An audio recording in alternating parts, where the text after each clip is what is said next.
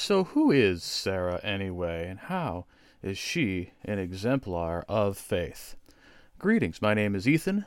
I work with the Venice Church of Christ. We're disciples making disciples in Los Angeles. We are so glad that you have joined us, and thank you for the gift of spending time with us as we continue to explore more of what God has made known through Christ and in Scripture. We encourage you to continue our discussion as you have opportunity and to let us know what you think. And you can also subscribe to us where you found us, and you can find out more about us at VeniceRichardChrist.org.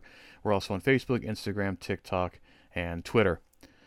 What we can know about Sarah can be found in the book of Genesis. The story is particularly in Genesis 11:27 through 23:19, and the rest of anything else that's said in Scripture about Sarah is rooted in what is told there.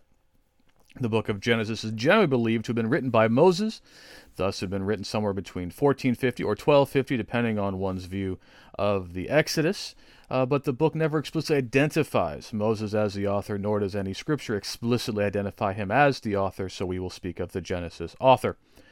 And there's a lot of scholars who would date it to much later, but we're going to see that a lot of the customs that are being described aren't even customs that would have been something familiar to Moses in the late Bronze Age, let alone to people even later into the Iron Age. We have to be honest that there are no contemporaneous, specific, explicit extra-biblical references to Sarah. However, there are some archaeological discoveries that we've made that allow us to understand the cultural context that kind of helps bring to light some of the things going on in this story.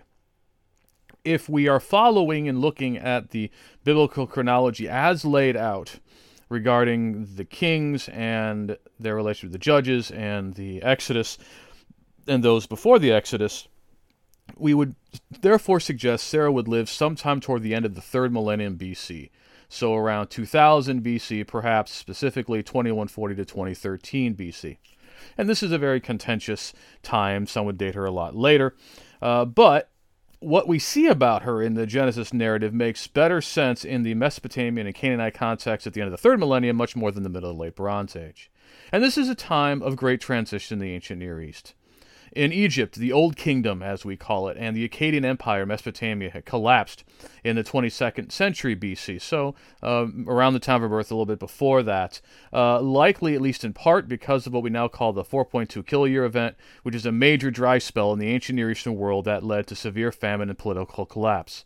If it tells you anything in the descriptions around Giza and some of the sculptures and the reliefs we find around there, we see what looks like a savanna context. That's the way it was before in Egypt, and then after this kill-year event, it is the way that we see it now, a complete desert. And so we can imagine that that would have led to a lot of transitions, a lot of difficulties, and we use that to define the difference between what's called the Early Bronze Age and the Middle Bronze Age. And that would have involved a lot of disruption and migrations. And to understand Sarah's world, Sarah is the daughter of Terah. She is brother of Nahor and Haran and Abram. Going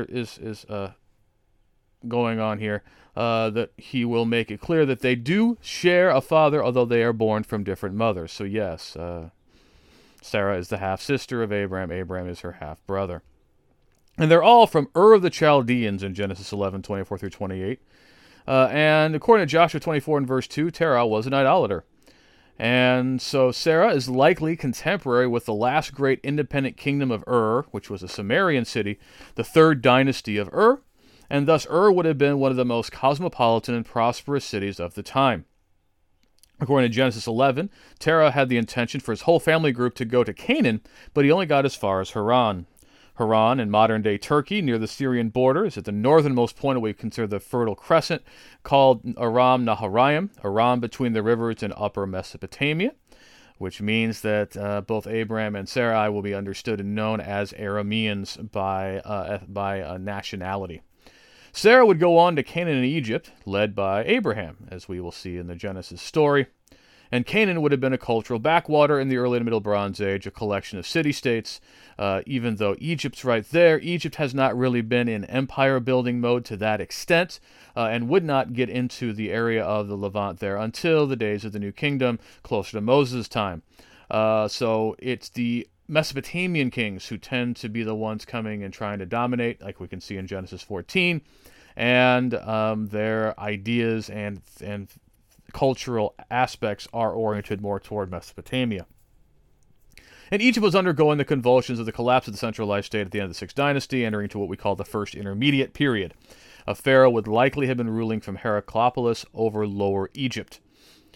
And the picture of Sodom and Gomorrah, given in Genesis 13, would indicate a time where the land was a lot better watered and fertile than would be true and seen in later generations, which is consistent with the climate data that we have uncovered. So Sarah is living at this transitional time that would be very foreign to Moses and the Israelites, and even more so to those who come in David's days and later. A time of idolatry, a collapse of the golden ages of Egypt and Mesopotamia, and just before the Amorites would come in and take over everything. So Sarah's life is told, as we said, in Genesis 11:27 through 23:19. Her name was originally Sarai. It's later changed by God to Sarah in Genesis 17:15. Now, for consistency's sake, we're going to refer to her as Sarah throughout. Both terms mean princess.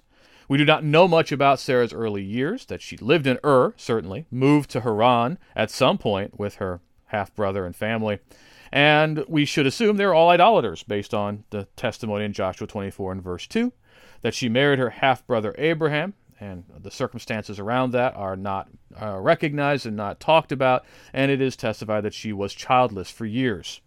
That in Genesis 12, God spoke with Abraham when he was 75 years old, promised he would make him a great nation, and would bless those who bless him, curse those who curse him, be a blessing for all the families of the earth if he would go out from his country and family to where God would show Abraham to go, and Abraham went.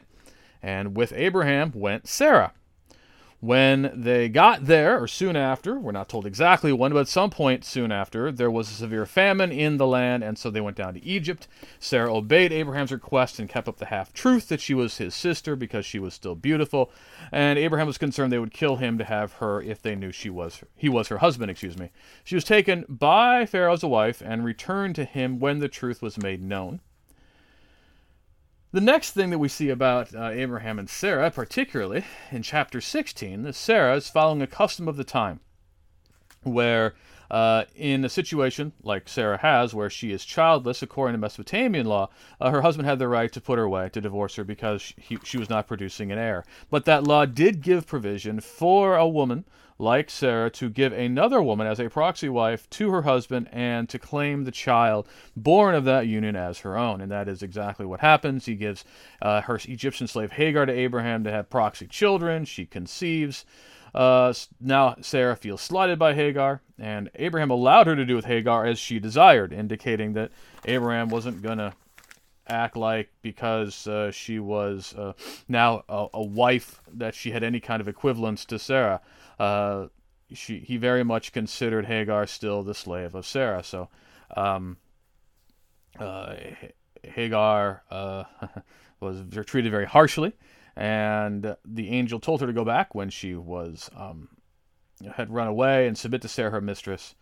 And Hagar would bear Ishmael to Abraham when he was 86 years old. At 99 years of age, Yahweh appeared again to Abraham in chapter 17 of Genesis, and he affirmed the covenant as Abraham was turned into Abraham. Sarai was renamed Sarah, and her fruitfulness was promised. Abraham did not have any expectation to have a son with Sarah and wanted to know why Ishmael could not live before Yahweh. She was almost 90 and Abraham almost 100. This is where we learn that she is, in fact, a decade younger than Abraham. Now, soon after, in chapter 18, Yahweh and two angels will appear as men before Abraham. And Abraham went and told Sarah to make bread, and he made a calf and milk for their guests to eat. They asked Abraham where Sarah was, and well, she's in the tent, and they confirmed the promise that she would have a son within the next year. Sarah is close enough that she could hear from the tent, and she, it says, the text says, laughed, or internally laughed, hearing it, thinking she was worn out, and how could she have pleasure, especially since her husband is so old. And then Yahweh, who is one of these three quote-unquote men, asked Abraham why Sarah laughed. Sarah lied, saying she didn't laugh. Yahweh affirmed, oh, yes, you did laugh. And this is the only recorded conversation between Yahweh and Sarah, and we'll have some more talk about that in a minute. After there was an incident in Gerar in the Negev with Abimelech, like there was in Egypt with Pharaoh, it all happened as Yahweh promised, and Sarah bore Abraham a son, Isaac, when Abraham was 100 and Sarah 90. Sarah was very protective of Isaac, and when Isaac was weaned and Ishmael was seen mocking him, Sarah demanded Abraham to banish Hagar and Ishmael didn't make Abraham happy, but God told him to listen to his wife. And he thus banished Hagar and Ishmael, and no longer would Hagar and Ishmael be hanging around Abraham and Sarah's tents. At some unspecified point after this, but before Sarah dies, we have the Akedah in Genesis 22:1-18, where God tells Abraham to go sacrifice Isaac. Abraham goes, takes Isaac up there, has a knife over his head, and then the angel says, okay, you will do that, don't do it. We now know you could, and you would. Here's a ram to offer instead, and I will bless you, and you will be a father of faith for many nations. And then in chapter 23, we learn that Sarah dies at 127. So Isaac is around 37 years old. Abraham bought the cave of Machpelah in which to bury her, and it would be the only land in Canaan that he would ever own. So this is what we can see in the story about who Sarah is, but what does it mean? Well, Sarah is seen as an exemplar of faith. Abraham is the father of many nations. He's the recipient of the promise, so that those who enter into God's covenant must be descendants of Abraham by faith. And this is something that's going to be reinforced throughout the rest of the Bible. But interestingly, Peter will have this comment, First Peter chapter 3 and verse 5 and 6, when he's talking to Christian wives. In the same way, the holy women who hoped in God long ago adorned themselves by being subject to their husbands, like Sarah who obeyed Abraham, calling him Lord. You become her children when you do what is good and have no fear in doing so. So notice that Peter will make reference to the holy women of old, and he specifically identifies Sarah. And he says that if you kind of do what is good and have no fear in doing that, you become her children, i.e. that you also receive the inheritance which is promised to the descendants of Abraham and Sarah. Because we have to remember that, yes, Isaac becomes a child of promise, but the promise, therefore, means that not just as much Abraham, but also Sarah, since Sarah is producing 50% of the genetic material that leads to Isaac, right? And so Sarah is very much a part of that, even if it's not made explicit in the text as much. And that's how we can consider Sarah as a holy one of old, an exemplar of faith. And we can even go so far as to say, in conclusion, the Bible doesn't come out and say it explicitly, but she has greater faith than her husband. And the reason we say that is let's look at the trajectory of Sarah's life and the way Sarah's faith developed. Again, from what we can tell, Terah was an idolater. That there's no reason to believe that Abraham and Sarai, when they're growing up, are anything but idolaters. That's what they knew. That's where they lived. That was everything that they understood. The only direct encounter that Sarah has with Yahweh, according to the text, is in Genesis 18. And he's appearing before her in human form. Now, we might assume that Abraham and Sarah figured out quickly their guests were more than simple strangers passing through, but that would be an educated guess. We can't be totally sure. So since she is an idolater, she'd be an idolater for most of her life, at least half her life, 65. That's when the call comes to go and leave. But when Abraham hears from God, Sarah now will believe in the God of her husband Abraham. By the age of 76, in Genesis 16, Sarah will say that Yahweh has kept her from having children. And then when everything went wrong with her and Hagar, Sarah said, may Yahweh judge between you and me, in Genesis 16 and verse 5. And therefore has manifestly made his faith her own. It is true that in Genesis 11 through 23, the main character of the story is Abraham. But it's really important for us to consider what everything he went through the eyes of Sarah, and Sarah who's going along with him. So in Genesis 12, again, she lived in cosmopolitan Ur, having already moved to the hinterlands in Haran of Aram Naharaim, and all of a sudden, Abraham comes home one day and says, hey, I heard a voice. It said, it's God who told me that if I pick up and leave everything, leave our family, leave our homeland, and go to Canaan, he will bless me and make me a father of many nations. You can imagine Sarah's reaction to that. And yet she trusted and went. In Genesis 13, they've gotten to the land. There's the land of Canaan to the west and the lands around Sodom to the east. The lands of the east are well watered like Eden, the text says. And Abraham comes home one day and says, Sarah, my nephew and I are just getting too big. I let him take whatever he picked, and he picked the land of the east, which she would know is a better land. How would she have felt about that? In Genesis 14, Abraham takes his men and goes to fight the Mesopotamian kings to redeem Lot and his family. How did Sarah feel about all that? In Genesis 15, Yahweh confirms that Abraham would have an heir. And we know how Sarah felt about it, because she hears that, and she then gives Hagar to Abraham to have children by proxy in Genesis 16. Thinking, well, if he's supposed to have children, I'm not having children. I better find a way to help make sure that he has children, which we can take a step back and see is a misdirect and actually a lack of faith in God's promises. But it was done with the best of intentions. It's a good warning for us. We need to keep in mind that it was an act that was not being done contrary to faith, but according to faith. And Genesis 17, Yahweh confirms that, the covenants with Abraham, that Abraham would have a son through Sarah, and the way that she responds in Genesis 18 suggests that she did not exactly get her hopes up. It's an open question about Genesis 22, the whole Akedah experience. What did Sarah find out about it, and when? But if she did get word about what happened, and the fact that her husband had taken her most precious only child and was about to slaughter him before Yahweh, how would she have felt about it? Now in Hebrews 11, 8 through 16, Sarah is mentioned along with Abraham, Isaac, and Jacob. And when we look at the First Peter 3:6 reference, we can recognize the deprivation that she experienced as part of the faith, right? She had enjoyed a relatively settled life with homes in Ur and Haran for 65 years, but her final 62 years were as a sojourner, living in tents, never owning any property, and never having any kind of fixed stability. Now, Isaac and Jacob would never know any better. That was a life they were born into. But Sarah did.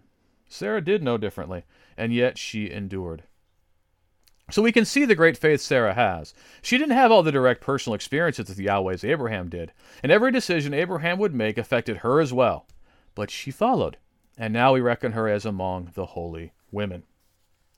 Well, it's interesting when we look at that 1 Peter 3 and verse 6 passage. Peter commends Sarah for her subjection to her husband and calling him Lord, which is being rooted in Genesis 18:12 and the Hebrew text Adoni and the Greek text Kurios.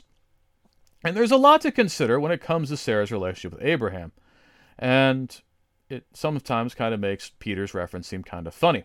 So we did know that Sarah obeyed and did follow Abraham in all his wanderings. But it's a good question to ask. What other choice did she have realistically? And when we especially look at Abraham and Sarah, we have to draw much more attention to the escapades we find in Genesis 12, 10 through 18, and chapter 20, verses 1 through 18. In these situations, Abraham is twice concerned for his life because of Sarah's beauty. And by the way, her beauty at 65 and 89 years old, no less. And he therefore wants to establish the conceit that she is his sister and to neglect to mention the wife bit. It's very important for us to keep in mind that when he's called out for it in Genesis chapter 20, at no point does Yahweh, Abimelech, or Abraham, anybody, assign guilt to Sarah about this. The responsibility for it, the person who is responsible for all of this, is on Abraham's shoulders. What's interesting, though, is while the burden, the responsibility is on Abraham's shoulders, the burden itself, the actual things being done and going on, falls on her. Because she is the one taken to become part of Pharaoh's and Abimelech's households, and in reality, into their harems. In Genesis chapter 20, verses 3 through 7, a whole lot in that story is made of the fact that Abimelech had not gone near her, that he did not have sexual relations with that woman.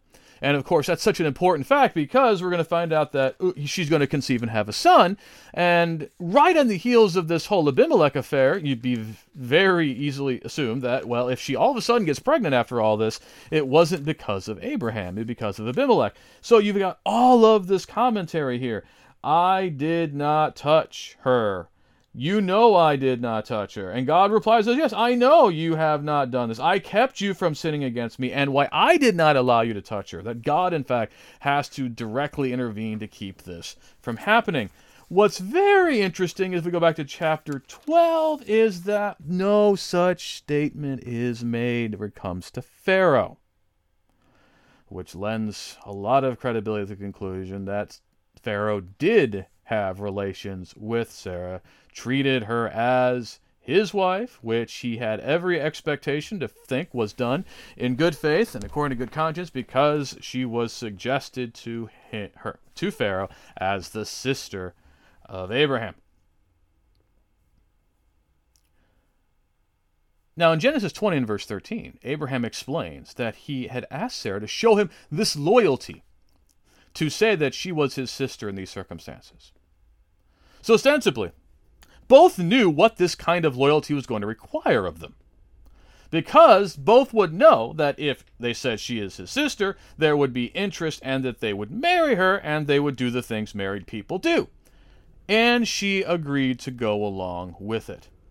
So there's a whole lot of stuff going on in this relationship, and that is maybe why there's a lot of you see with the whole Genesis 16 affair and everything else, how Sarah absolutely seems to kind of put her foot down on things. And even that escapade tells us a lot there in Genesis 16 and chapter 21. That she was probably obtained during their sojourn in Egypt, Hagar was. And it was Sarah's idea in the text that Abraham would take Hagar as wife to have children by proxy, and Abraham was obedient to it. And we've talked about what's motivating that, which could be a very real apprehension and fear that I could be kicked out here. I might lose my standing. I need to do something about this. However, the theological take is that, that she has recognized that Yahweh's promised Abraham that he's going to have kids, and this is the way of making sure it happens. Now, all the grief and suffering Sarah's going to experience because of Hagar and Ishmael, according to this take, is a consequence of her attempt to intervene in God's working and handle it herself, something that could have been easily avoided if she had just had more faith, right? That it's an interference in Yahweh's purposes. Regardless, Sarah would quickly come to regret that decision. Now, Abraham didn't privilege Hagar as wife and consider Sarah a slave under Sarah's authority, which led to Sarah treating Hagar harshly so that she would leave. Her protectiveness of Isaac and disdain for Ishmael is seen well in Genesis 21. Abraham isn't pleased with what Sarah wanted, but God encouraged him to acquiesce, and he does. Now, there does seem to be genuine love and affection in the Abraham-Sarah marriage. And Sarah does prove obedient to him, even when it demands some really sketchy stuff. But she's also not afraid to put her foot down and make strong demands to which Abraham would submit. And so when we look at the First Peter 3 reference, we should not take it that she's this kind of doormat type person. The text absolutely makes it clear that she is absolutely nothing of the sort. And the relationship between her and Abraham is very, very interesting. And it's something that we necessarily should not emulate, with a lot of the dynamics at play going on there and the requests being made and acquiesced to and things of that sort. And what makes Peter's reference even more interesting and humorous in a way and ironic is that he's quoting her in Genesis 18 and in verse 12. That having heard from this mysterious guest that she would be carrying a son in her arms in a year's time, she laughs. Because it's a raw and real moment. She's 89 years old, she's menopausal, and she has resigned herself to her childlessness. So that hearing this is almost bitter, and that laughter might be tinged with some bitterness. How dare you do this to me after all I've gone through, to give me that kind of hope? And she does call him Lord in the verse, but, what does she say? She says, after I am worn out, will I have pleasure, especially when my husband is old too. It might even just be laughing at the prospect of having sex with Abraham. The way that she puts it's like, I've been worn out with sex with this man for all these years. Now we're going to have it again? That seems to be what's going on there. And the laugh may just be in her head, because then Yahweh calls her out on it. Did she really laugh and say this? Is anything too hard for me? But then Sarah's like, I didn't laugh. Because she was afraid. And she lied, the text says. And Yahweh said, oh, no, you did laugh. So we might be aghast at this, because this is a demonstration of piety. Sarah laughed at God. And then she lied to him. This is what Peter is using to commend Sarah? Huh? What? Yeah. Is Sarah acting or thinking impiously? Well, she wasn't struck dead at that moment. The Genesis author is recording all this not to suggest that Sarah's an impious blasphemer, but it's showing the great power of Yahweh in his working. Sarah's not there saying, "Of course I will, Yahweh, God of Abraham, promised thus it'll happen," but she finds the whole premise funny because the prospect of sex and childbirth by somebody at 89 with a husband at 99 is, well, rather funny. And she denied the laugh because it probably was in her head, and something she didn't actually did, and she was afraid because how would the guest have been able to know what she was thinking? When the guest affirmed, "No, you did laugh," maybe this is when Sarah recognizes the guest is not your average dude. That is, in fact, Yahweh himself. So in the one time it is recorded, Sarah herself is in the presence of God. The first woman since Eve to thus stand in God's presence, and the only other woman in Genesis to do so, where it is Yahweh himself, and one of the few women in the whole Bible, Hebrew Bible, ever to do so. She laughs in incredulity. And to show the kind of God that we serve, Sarah isn't struck dead, but in fact Yahweh gets the last laugh. Because what happens in Genesis 21 and verse 6 when Isaac is born? Sarah says, "God has made me laugh. Everyone who hears about this will laugh with me." And the name of her son is She Laughs, Yitzhak, Isaac. So in the name of the son of promise, which Paul is going to describe as a type of resurrection, because God brought life where there had been death, and the deadness of Sarah's womb in Romans 4:18 through 22. The memory is preserved of Sarah's laugh. Now maybe in the end, maybe Peter has a lot more going on. Now, we might imagine by referring to Genesis 18:12 as the means by which he demonstrates that Sarah's a holy one of old, an exemplar of faith, a worn-out old woman who had endured a lot for and from her husband and the God who called him, laughing incredulously at God's promise, but then given reason to laugh and rejoicing when Yahweh blessed and vindicated her by means of She Laughs, the son of her old age. And thus we do well to remember and honor Sarah, who is reckoned as the mother of the faithful, as Abraham is the father of the faithful, and to serve the God who brings life where there had once been death. Again, so glad that you've joined us. We'd love to hear any comments you have on Sarah and the way that we've looked at her story and all the kind of interesting things going on with it. And please also subscribe to us where you found us. Let us go to God in prayer. Father, hallowed be your name. We're so thankful for the blessings you've given us, the blessings of life and for one another, for every spiritual blessing that you've given us in Jesus, for the material blessings of this creation, and all good things. We're very thankful for the witness you have provided for us in the Word and for the examples of the people of old. And we are thankful for the example of Sarah, Father. We pray that you would help us have insight into the ways that we should emulate Sarah and some of the things that perhaps were more difficult or challenging about her example. We are thankful that she was able to laugh and that you gave her reason to laugh and that you got the last laugh with her when it came to the birth of her son, Isaac, and the promise of hope and the promise of faith that we can find in that we can be encouraged in faith and to persevere in faith, understand that you accomplish your purposes in your good time and that you are able to bring life where there is death. And we have this confidence in the resurrection. We look forward earnestly to the return of your Son that we can share in life and the resurrection now and forevermore. These pray in Jesus' name. Amen. We're again so glad that you've joined us. We hope that we can be of any kind of encouragement to you. Please reach out to us at VeniceRichardChrist.org. You can also find us on Facebook, Instagram, TikTok, Twitter, and YouTube. May the Lord bless and keep you until we're able to meet again.